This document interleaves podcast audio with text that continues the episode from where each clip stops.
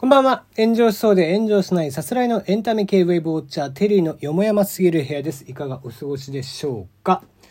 さて、えー、昨日はね、瀬戸内海に浮かぶ小さな島、青島というところで、まあ、猫がたくさんね、住んでいるんですけども、そこの猫が大量にいなくなっていると。まか不思議なお話があるよということでご紹介をさせていただきましたが、えー、ラジオトークの中に、まあ、動物関係のね、専門家の方がいらっしゃって、うしんちゅうさんという方がいらっしゃるんですけども、最近トークでね、ライブの方で、ちょこちょこ来ていただいたりして、非常にありがたいなという感じなんだけども、そんな、しんちゅうさんから、えー、まあ、アンサー DM ではないですけども、来まして、すごく誠意のある、え、文章をいただきましたので、せっかくだからちょっと読ませていただこうかなと、ご本人了承済みで、え、読ませていただこうかなと思っています。冒頭はちょっとご挨拶なので飛ばしますね。で、えー、本題からですね、行きましょう。さて、猫が急にいなくなった島の会について、私なりの推測をお話しさせてください。私は生物系の大学卒業後、牧場経営者として20年、保健所職員として6年と、たくさんの動物に関わってきました。また、現職に至っては、年間700頭以上の猫を相手にし、いろいろと命の現場で経験をしてきました。まず、多数の猫が急にいなくなる件ですが、しばしあることがあります。一旦体調を崩した動物は自然治癒するまで必ずひっそりと身を隠し、動かぬままじっとしています。また仮にそのまま死亡しても、茂みや軒下に隠れ、なかなか亡骸を見ることができません。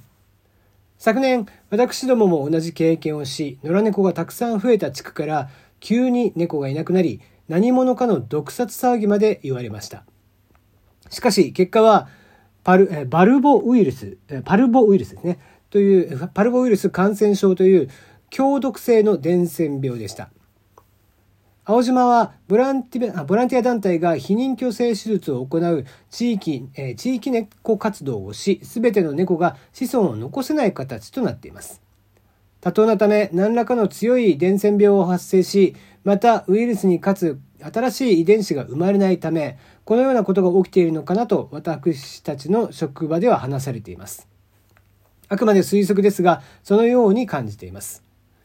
え私自身3週間前に野良猫の避妊去勢手術の際、手を噛まれ、大怪我をして、半年近くはが、え楽器を振られそうもありませんが、手が治りましたら、えー、とてもテリさんに触発されていますので、弾き語りにチャレンジしたいなと思っていますと、感じていますと。長々とすいませんでした。これからも配信楽しみにしていますという、まあ、非常にね、えー、ありがたいメッセージをいただきましたよ。うん。えー、牛中さんはですね、まあそういった形で動物に関わるお仕事をされていらっしゃるということで、まああの、僕らはみんな生きているという番組を、えー、ご自身でもラジオトーク内でしていただいているんですけども、えー、そんな専門の方から、まあこういったご意見が来たということで、えー、まあ非常にありがたいですね。まあ、昨日はね、その大地震の前触れとか言われてるんじゃないかみたいな話でしたけども、まあまあなかなかそういうことでもなくて、えー、可能性としてはそういう可能性もやっぱりあるんだよと。えー、パルボウイルスというね、えー、ちょっと調べたら、まあ本当にいろんな動物で発生をする、えー、やつみたいですけどもね。で、えー、そちらの、えー、ウイルスによるものじゃないかっていうのを予測しているということみたいですね。うん、まあ何らかしら、まあそうじゃなくても何らかしら、えー、伝染病が流行っていてみたいな。うん。まあ、動物ってこう結局ね、日本、人間みたいに、例えば今、えー、ウイルス、えー、コロナ禍の中でみんな手洗い、うがいして、えー、なんだったらね、かかってもお薬があって、みたいなことがありますけども、パッとこうね、猫とか動物たちっていうのはそんなに、え、消毒をしたりだとかするっていう概念もないし、えー、病気になって野良猫だったらそこそこね、治療するとかっていうことにもなかなかならないですしね。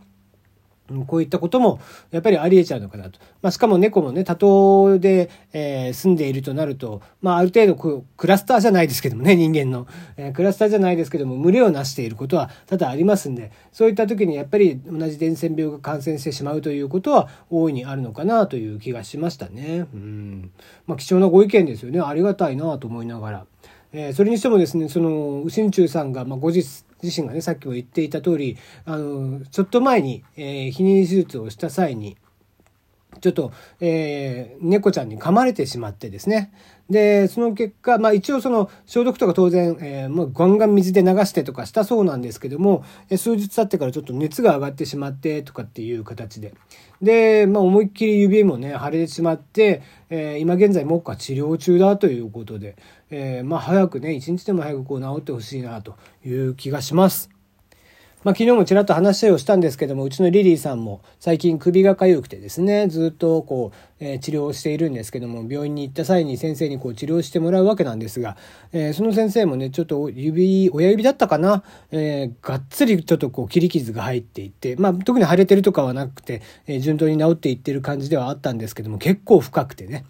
で、やっぱりこう動物たちっていうのはこう人間みたいにね、落ち着いて、えー、人間の子供なんかでもね、注射するとき暴れたりとかしますよ。えー、そんな中、こう、動物なんかはなおのことそうで、えー、きっとね。で、当然ながら、そういった怪我とかっていうのも、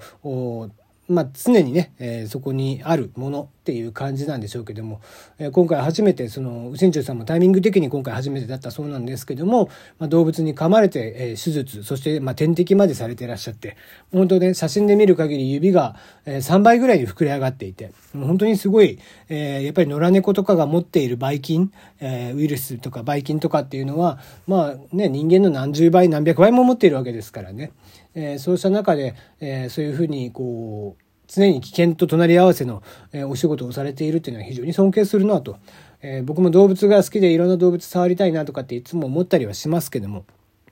こういったものを見ると、まあもちろん、えー、動物が好きという気持ちが変わらないですけども、やっぱり、えー、動物は動物であると。いうことをこう再認識させられたなと思いますね。うんまあ、あの、とはいえ、動物にこう、囲まれるお仕事、たきっと、えー、やりがいのあるお仕事としてずっとされていらっしゃると思うのでね、えー、これからも頑張って、えー、続けていただければなと思いますし、まあ、僕が応援したところで何にもならないんですけれども、え僕なんかの応援ごときでは、え何にもならないんですが、えすごく尊敬をしますよね。うん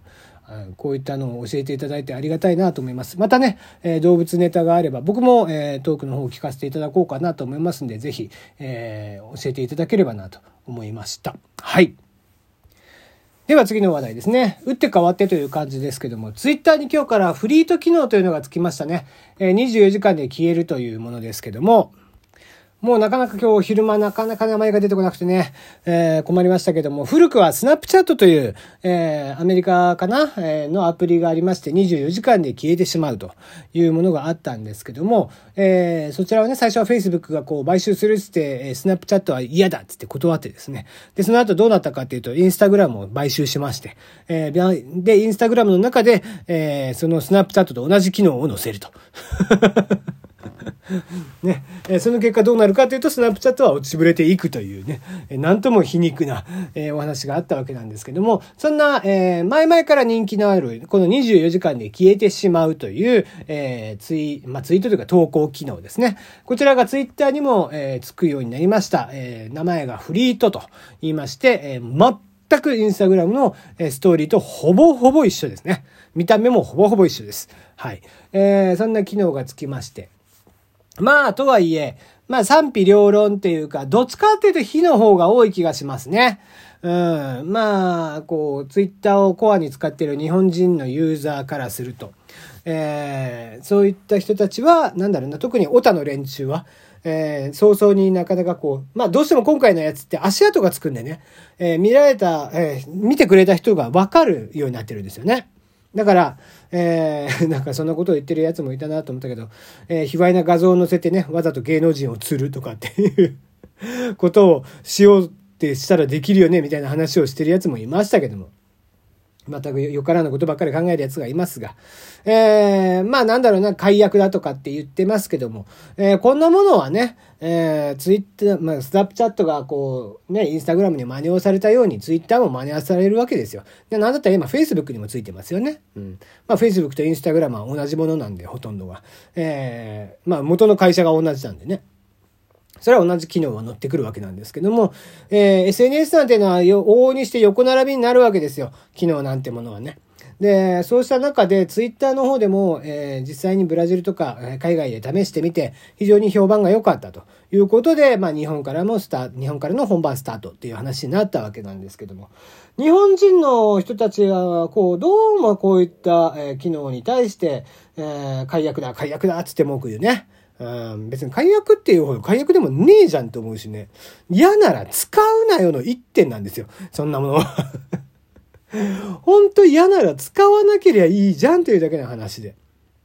ね。えー、なんでそんなに文句を言いたがるかなと思うよね。だったらやめりゃいいしね。うん、君が一人辞めたところでツイッターは痛くも痒くもないわけで。ね、別に日本人だけで賄ってるサービスじゃないんでね。うん、別に日本人がごそっといなくなったとてっていう話ですよ。ほとんど無料でね、えー、金も落とさんような練習が使ってるわけですから、えー、ほとんど痛ではないと思いますよ。実際問題として。ね、えー、余計な使い方ばっかりしてるでしょ？だって。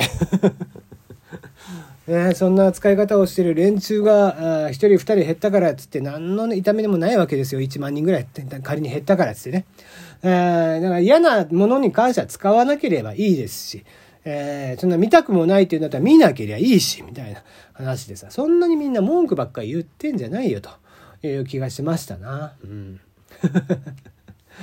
まあまあ、あのちょっとね、その最近のツイッターは割とこう他の方、フォローしている他の方が例えば、えいいねしたものがこう表示されたりだとか、他の方がリス、リプしたものが、え勝手に並んでしまったりだとか、そういうこうちょっと、えー、まあ、あんまり見たくないものも見せられたりとかするっていうのは確かにあったりはしますけどもね。